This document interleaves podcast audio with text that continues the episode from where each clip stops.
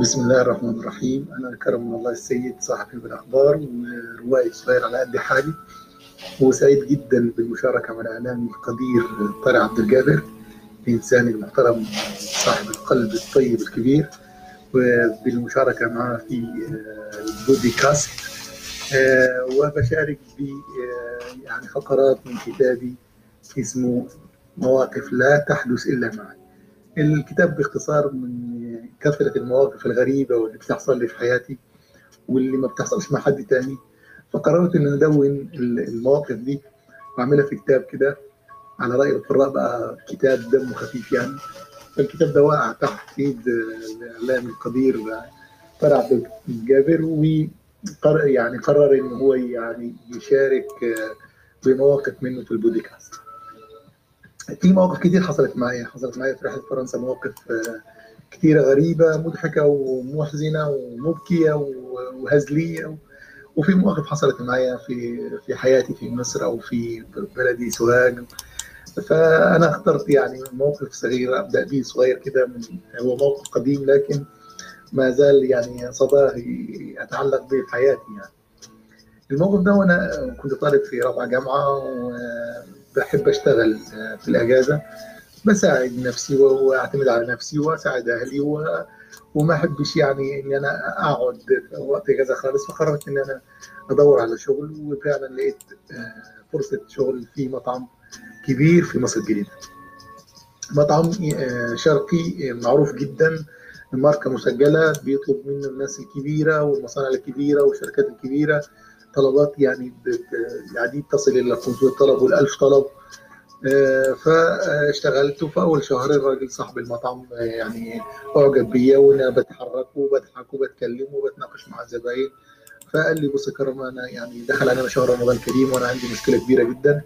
بتصادفني إنه طلبات كتيرة جدا ومحدش بيعرف يوصل الطلبات دي في وقتها في للناس في على وقت الإفطار يعني. فأنا عايز أعتمد عليك في النقطة دي إنك أنت إزاي توزع الطلبات دي وتوصلها قبل المغرب. بشكل يخليني يعني مرتاح. قلت له لا ده الموضوع سهل جدا. تحط في بطنك بطيخه صيفي أنت يعني خلاص في إيد أمينة.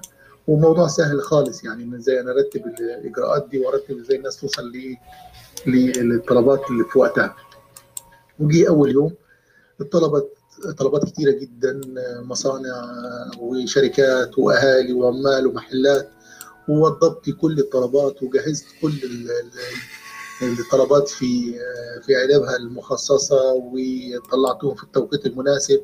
ومن ضمن الطلبات اللي طلبت يعني 500 طلب وجبة إفطار لمصنع اسمه مصنع صلاح الدين. وكان آخر طلب ده بعد ما طلبت كل المحلات وللأهالي والناس كلها مبسوطة وفي توقيت مناسب جدا.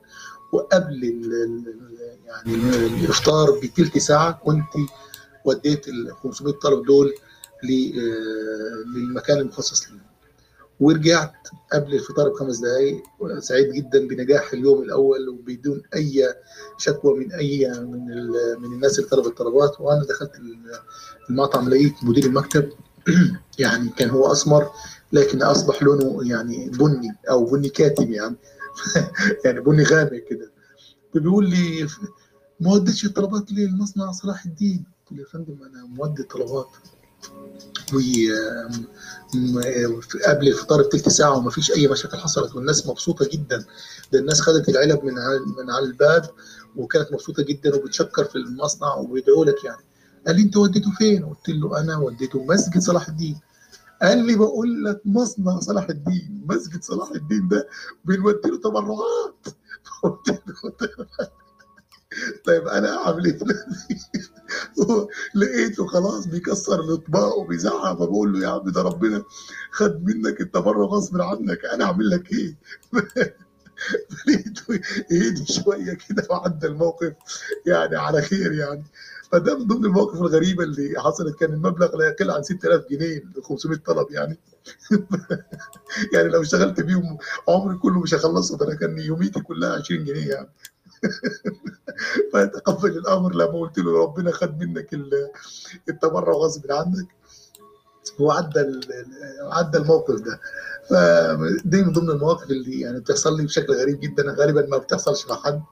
لذلك أنا دونتها وسعيد بمشاركتي يعني في البودكاست بالمواقف دي. وإن شاء الله الأسبوع اللي جاي بإذن الله نتكلم على مواقف غريبة جدا من كتاب مواقف لا تحدث إلا معي. السلام عليكم ورحمة الله.